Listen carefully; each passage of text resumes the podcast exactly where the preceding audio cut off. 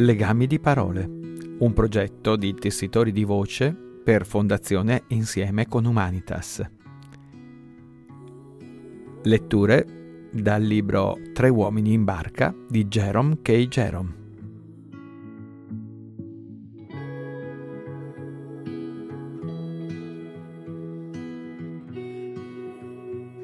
Tre uomini in barca, capitolo ottavo. Ci fermammo sotto i salici vicino a Kempton Park e pranzammo. È un grazioso posticino quello, una piacevole distesa erbosa lungo l'orlo dell'acqua, sovrastata dai salici. Avevamo appena attaccato la terza portata, pane e prosciutto, quando un gentiluomo in maniche di camicia, con una corta pipa in bocca, si avvicinò e volle sapere se sapessimo che ci trovavamo in una proprietà privata.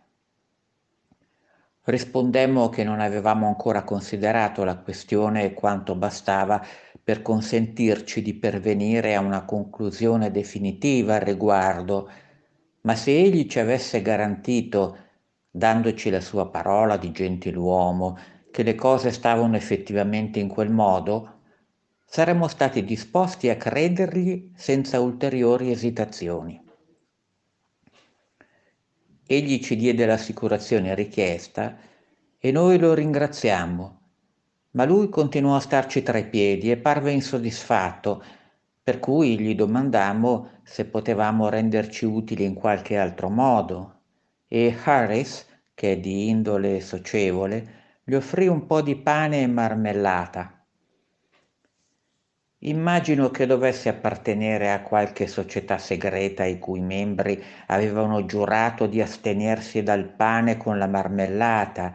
Rifiutò, infatti, alquanto bruscamente, quasi lo irritasse l'essere stato tentato in quel modo, e soggiunse che era suo dovere scacciarci. Harris disse che, se quello era il suo dovere, avrebbe dovuto eseguirlo, poi domandò all'uomo quali fossero le sue idee riguardo ai mezzi migliori per riuscirvi. Harris è quello che potreste definire un pezzo d'uomo e ha l'aria di essere forte e molto robusto di ossatura. L'uomo lo squadrò dall'alto in basso, poi disse che sarebbe andato a consultarsi con il suo padrone prima di tornare e gettarci nel fiume tutti e due. Naturalmente non lo vedemmo più e naturalmente la sola cosa che avrebbe voluto era uno scellino. Esiste un certo numero di teppisti lungo il fiume che riescono ad assicurarsi un vero e proprio reddito durante l'estate, oziando sugli argini e ricattando in questo modo i gonzi deboli di mente. Affermano di rappresentare il proprietario del terreno L'atteggiamento giusto da assumere consiste nel dare il proprio nome e indirizzo, lasciando che il proprietario, se davvero c'entra nella faccenda, vi citi in giudizio e dimostri quali danni avete arrecato alla sua terra sedendovi per breve tempo. Ma quasi tutte le persone sono a tal punto pigre e pavide che preferiscono incoraggiare l'imposizione arrendendosi a essa invece di farla cessare dando prova di un po' di fermezza. Nei casi in cui i responsabili di tutto ciò sono davvero i proprietari, si dovrebbe smascherarli. L'egoismo del proprietario dei terreni lungo le rive va aumentando di anno in anno. Se questi uomini potessero fare a modo loro, chiuderebbero completamente il fiume Tamigi, e in effetti è quello che fanno lungo gli affluenti minori e i bacini di acque morte. Conficcano pali nel letto del corso d'acqua e tendono catene da una riva all'altra e inchiodano a ogni albero enormi cartelli. La vista di quei cartelli desta ogni istinto malvagio della mia indole. Sento che vorrei strapparli via tutti e martellare con essi la testa dell'uomo che li ha messi fino a ucciderlo. Dopodiché lo seppellirei e metterei sopra la terra smossa il cartello a mo' di pietra tombale. Parlai a Harris di queste mie reazioni e lui disse che le sue erano di gran lunga peggiori. Disse che non soltanto provava l'impulso di eliminare l'uomo per ordine del quale venivano messi i cartelli, ma che gli sarebbe piaciuto massacrare tutta la famiglia di lui, nonché tutti i suoi amici e conoscenti, e poi incendiargli la casa.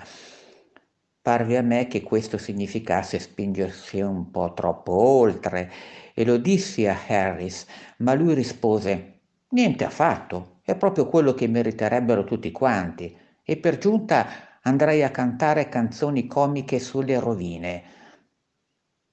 Mi dispiacque sentire Harris parlare in questo modo, come se fosse assetato di sangue.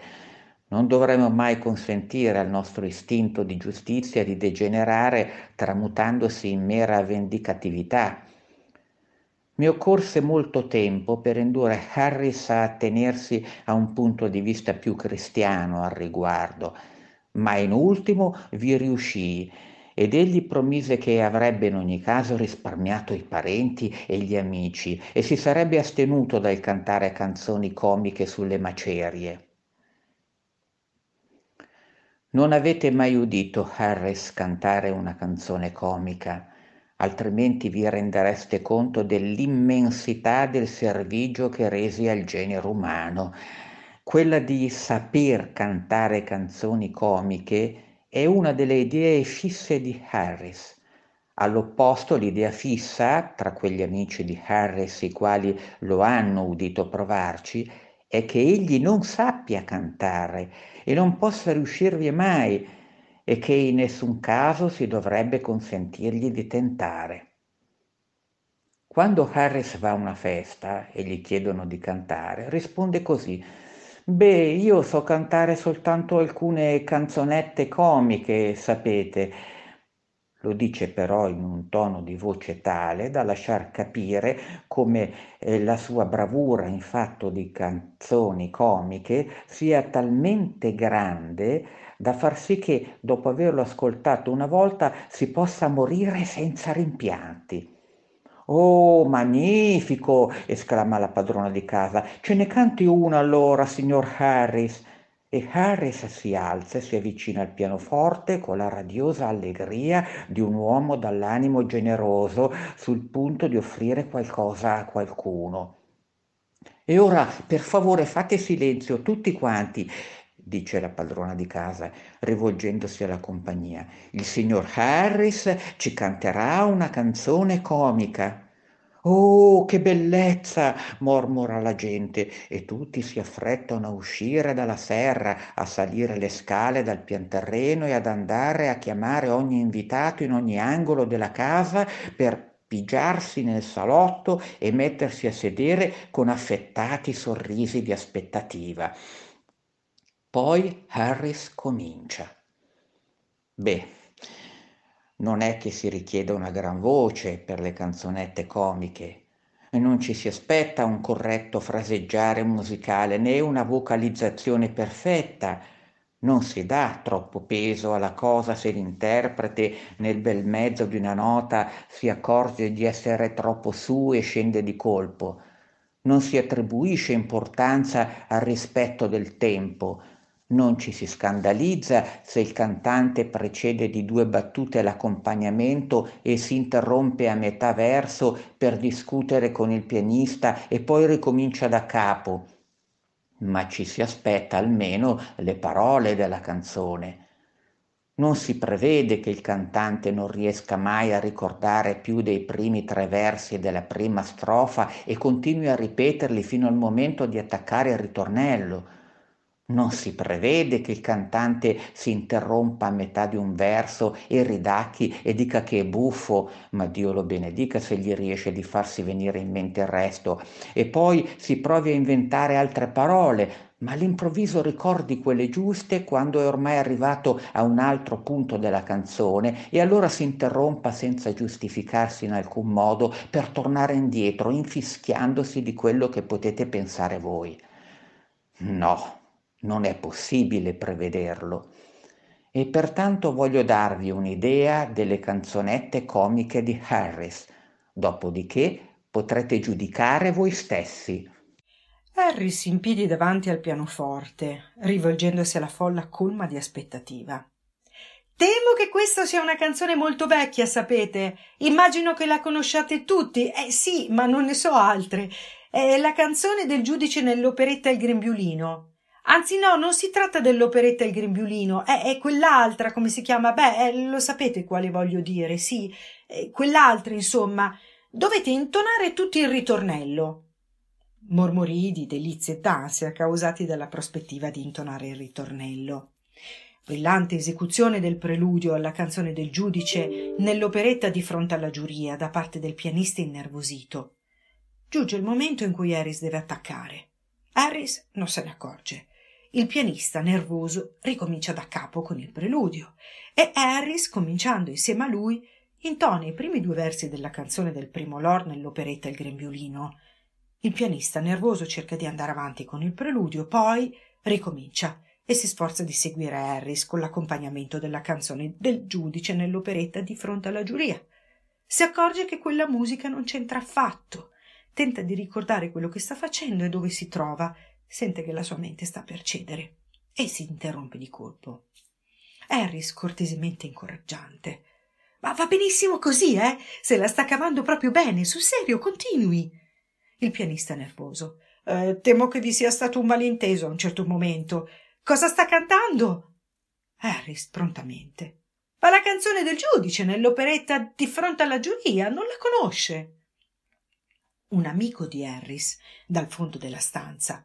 No, niente affatto, testone. Stai cantando il motivo del primo lord nell'operetta Il grembiulino.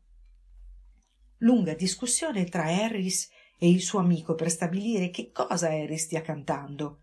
L'amico dice infine che non importa quello che Harris canta, purché si decida a cantare. E Harris, manifestatamente irritato nell'intimo da una sensazione di ingiustizia, invita il pianista a ricominciare.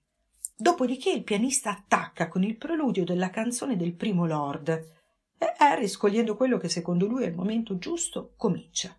Harris. Quando ero un bambino piccolino e indossavo il grembiulino. Esplode una risata generale, scambiata da Harris per un complimento. Il pianista, pensando a sua moglie e ai suoi figli, rinuncia all'impari lotta e si ritira. Viene allora sostituito da un uomo dotato di nervi più saldi. Il nuovo pianista allegramente.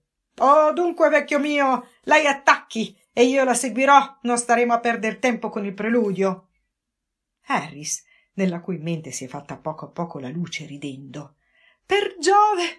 Domando scusa, ma certo ho confuso una canzone con l'altra. È stato Jenkins a confondermi, sapete? Bene, ricominciamo. Canta. La sua voce sembra scaturire dalla caverna e fa pensare ai primi cupi boati di avvertimento di un imminente terremoto. Giovanotto e stupidino, vieni assunto fattorino nello studio di un legale, me la cavai non male. Sottovoce al pianista.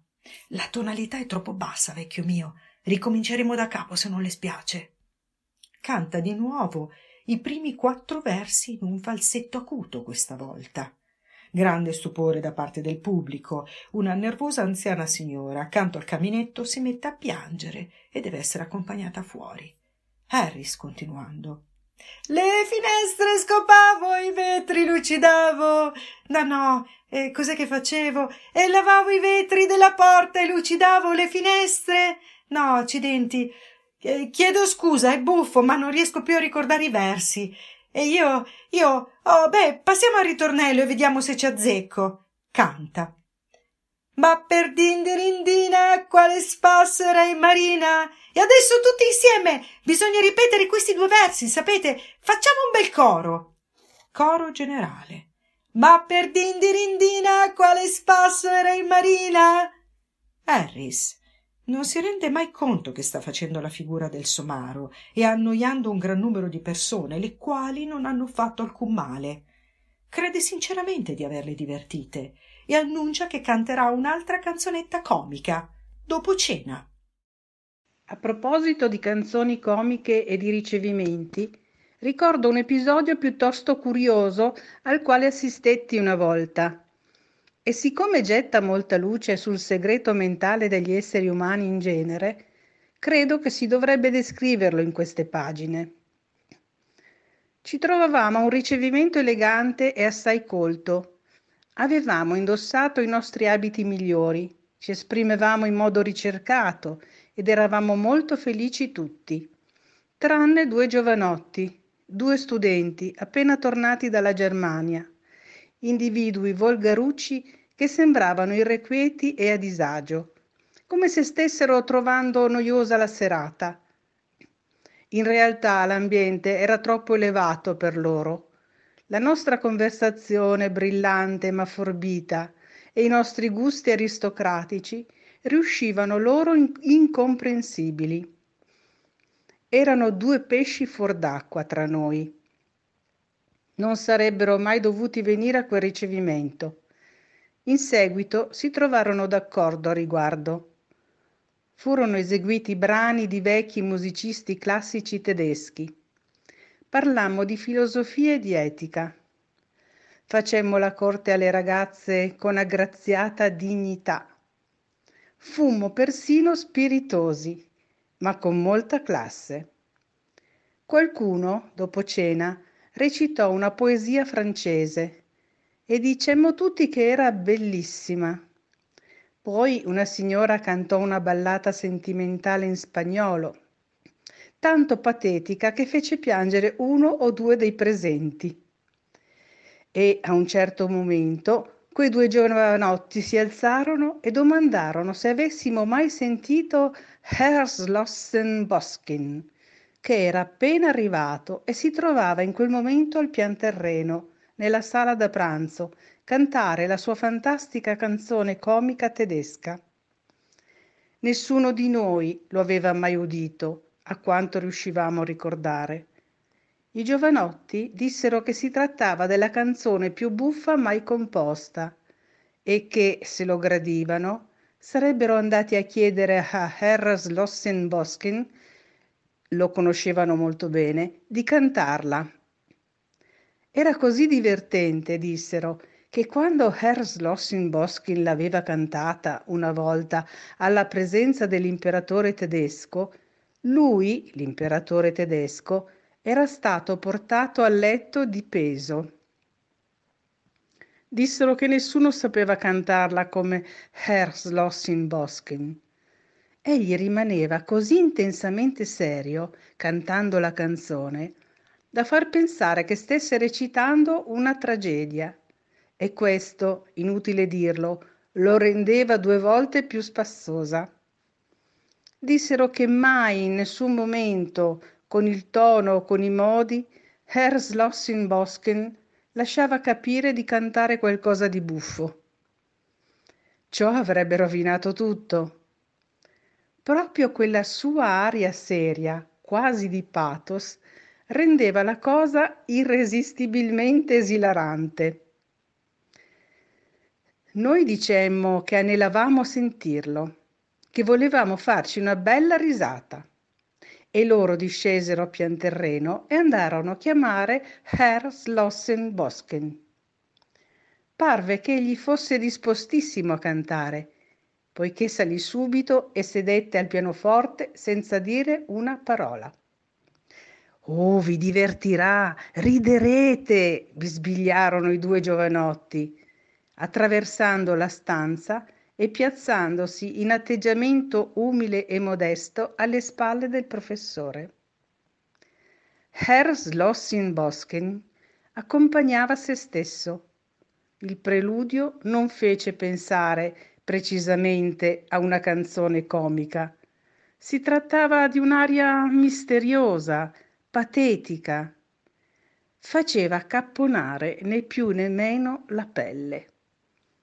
Ma noi mormorammo l'uno con l'altro che si trattava del metodo tedesco e ci accingemmo a goderci la canzone. Quanto a me, non capisco il tedesco.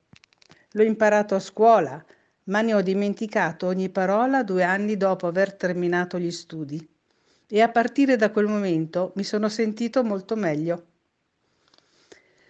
Ciò nonostante, non volevo che la gente suppona- supponesse la mia ignoranza. Così ebbi un'idea che mi parve piuttosto buona. Tenni d'occhio i due giovani studenti, e li imitai.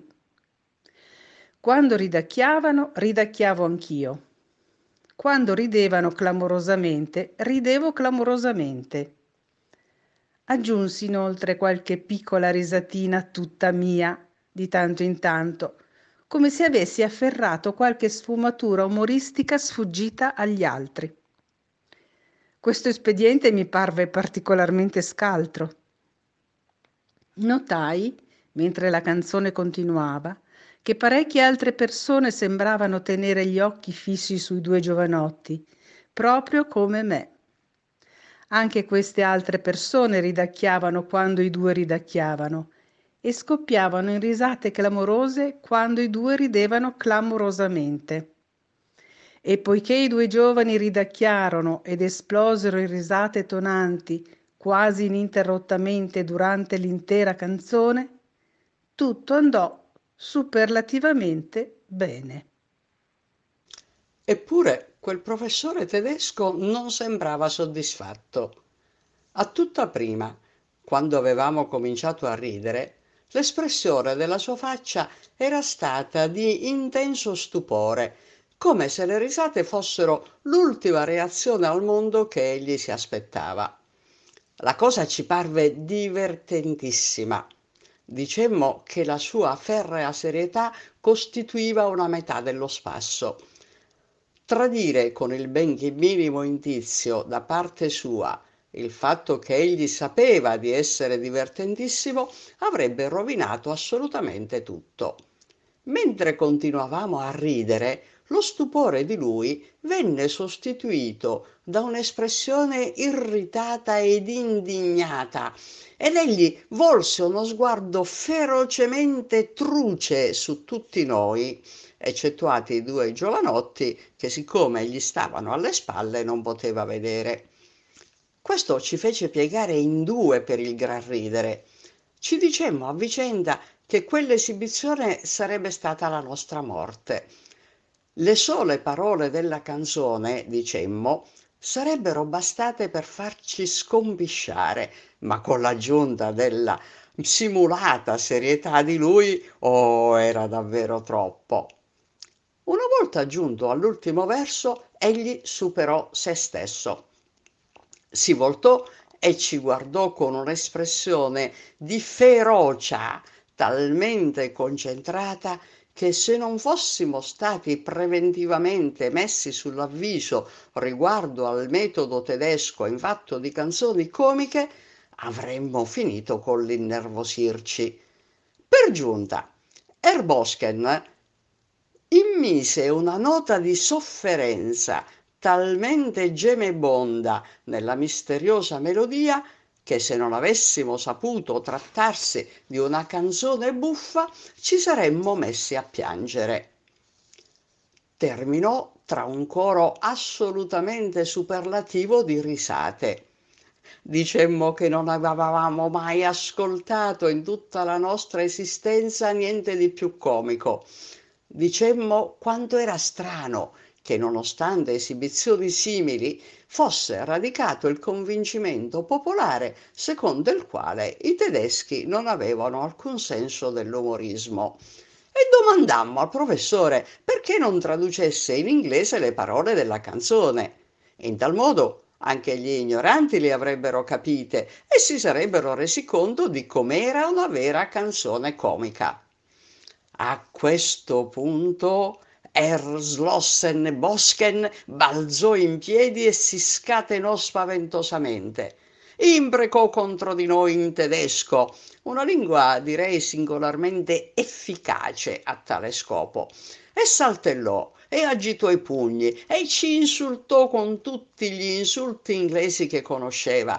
Disse di non essere mai stato offeso in quel modo durante la sua vita risultò che la canzone non era affatto comica. Concerneva una fanciulla che abitava sui monti Harz e aveva dato la vita per salvare l'uomo del quale era profondamente innamorata. Ed egli, una volta morto, incontrava lo spirito di lei nell'aria e alla fine, nell'ultimo verso, piantava in asso lo spirito della fanciulla e si metteva con lo spirito di un'altra. Non sono ben sicuro per quanto concerne i particolari, ma so che si trattava di qualcosa di estremamente triste. Erbosken disse di avere cantato la canzone alla presenza dell'imperatore tedesco e soggiunse che lui, l'imperatore tedesco, si era messo a singhiozzare come un bimbetto. Lui, Erbosken, disse che la canzone era unanimamente considerata una delle più belle patetiche e tragiche canzoni della lingua tedesca la situazione divenne imbarazzante per noi, molto imbarazzante. Sembrava non esservi alcuna soluzione. Ci guardammo attorno cercando i due giovanotti che avevano combinato il disastro, ma si erano affrettati a uscire quatti quatti dalla casa immediatamente dopo l'ultima nota della canzone. Fu la fine del ricevimento non ho mai veduto un ricevimento concludersi così silenziosamente e senza convenevoli. Non ci augurammo nemmeno la buonanotte a vicenda. Scendemmo le scale una alla volta a passi felpati, tenendoci sul lato più in ombra. Chiedemmo a bisbigli il cappello e il cappotto al cameriere e aprimmo noi stessi la porta di casa, sgattaiolando fuori e voltando all'angolo rapidamente mentre evitavamo il più possibile di guardarci. Dopo di allora non mi sono mai interessato alle canzoni tedesche. Giungemmo alla chiusa di Sambori alle tre e mezzo. Il fiume è soavemente bello in quel punto, subito prima di arrivare allo sbarramento, e il bacino dell'acqua infrenata dalla chiusa è incantevole. Ma non cercate di risalirlo a remi. Ci provai una volta. Mi trovavo ai remi di prua e domandai a due tipi al timone se ritenevano che fosse possibile. E loro dissero che Oh sì, sì, pensavano di sì, se avessi remato con sufficiente energia. Ci trovammo subito sotto il ponticello che attraversava il fiume tra i due sbarramenti, quando loro così si espressero.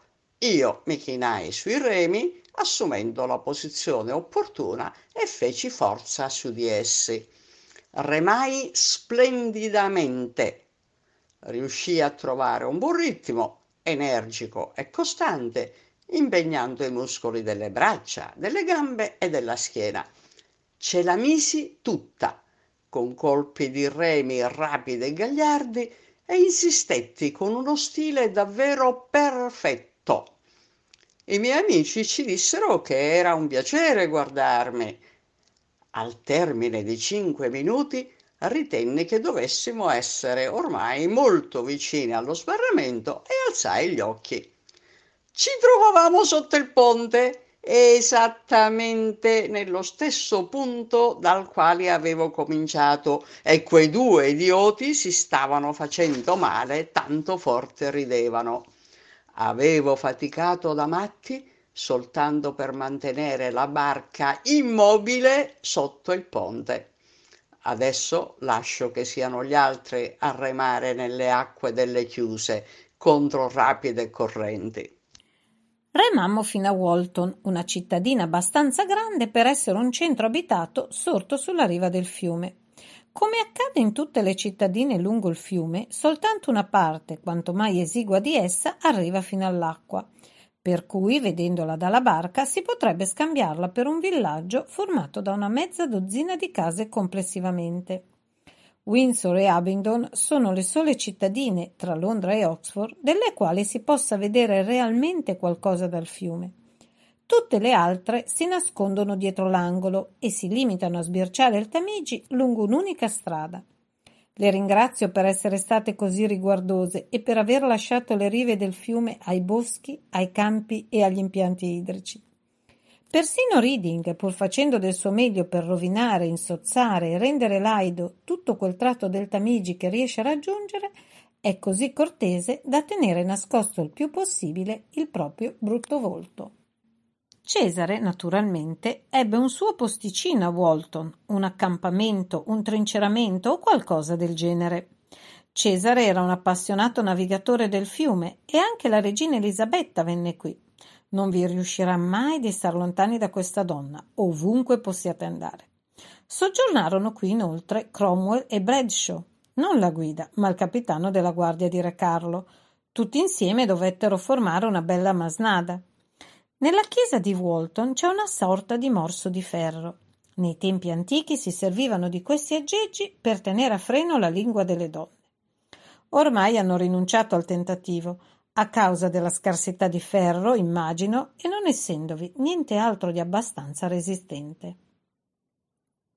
Vi sono inoltre tombe di una qualche notorietà nella chiesa, e io temevo che non sarei mai riuscito a indurre Harris a ignorarle ma lui parve non pensare a esse e proseguimmo. A monte del ponte il fiume diventava spaventosamente tortuoso.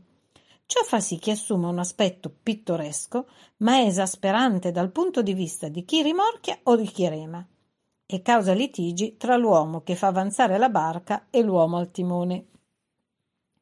Si passa qui davanti a Hotlands Park, situato sulla riva destra. È un luogo antico e famoso. Enrico VIII lo rubò a qualcuno, ho dimenticato a chi ormai, e vi abitò. V'è una grotta nel parco che si può visitare a pagamento e che sembra sia davvero meravigliosa.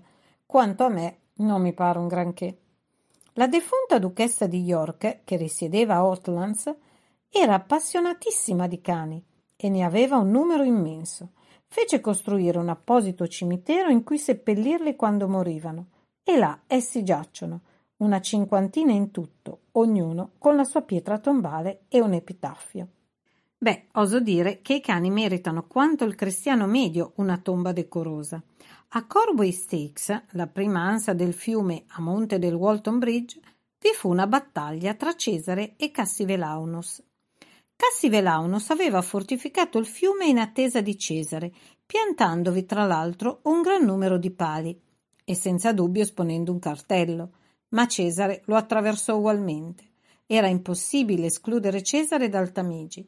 Era il tipo di uomo che ci farebbe comodo adesso nelle chiuse. Elliford e Shepperton sono entrambi posticini graziosi là dove toccano il fiume, ma in entrambi non esiste alcunché di notevole. Vi è tuttavia una tomba nel cimitero della chiesa di Shepperton nella quale figura una poesia e io mi innervosii temendo che Harris volesse sbarcare e perdere tempo intorno ad essa. Lo vidi volgere uno sguardo desioso verso il pontile di sbarco mentre andavamo avvicinandosi. Per cui riuscì con un abile movimento a fargli cadere il berretto in acqua e così, a causa dell'agitazione per ripescarlo e a causa dell'irritazione contro la mia goffaggine, egli dimenticò completamente le sue dilette tombe. A Weybridge il Wey, un grazioso fiumicello navigabile dalle piccole imbarcazioni fino a Guilford, e che ho sempre avuto l'intenzione di esplorare senza mai riuscirvi, il Bourne e il canale Basingstoke si gettano insieme nel Tamigi. La chiusa è situata proprio di fronte alla cittadina e la prima cosa che vedemmo avvicinandoci fu la giacca a vento di George su uno degli sbarramenti. Un più attento esame dimostrò che la giacca conteneva George.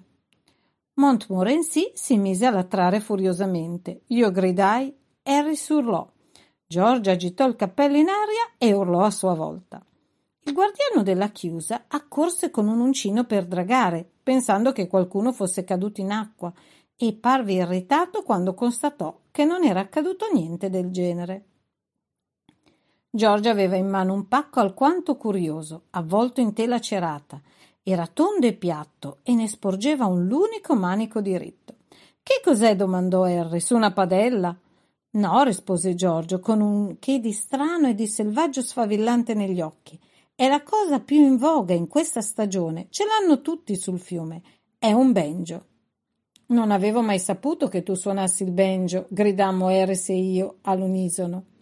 A dire il vero non lo so ancora suonare, ripeté George, ma è molto facile imparare, mi dicono, e perciò ho anche il libretto, con tutte le sue istruzioni. Beh, oso dire che i cani meritano quanto il cristiano medio una tomba decorosa. A Corway Stakes, la prima ansa del fiume a monte del Walton Bridge, vi fu una battaglia tra Cesare e Cassivelaunus.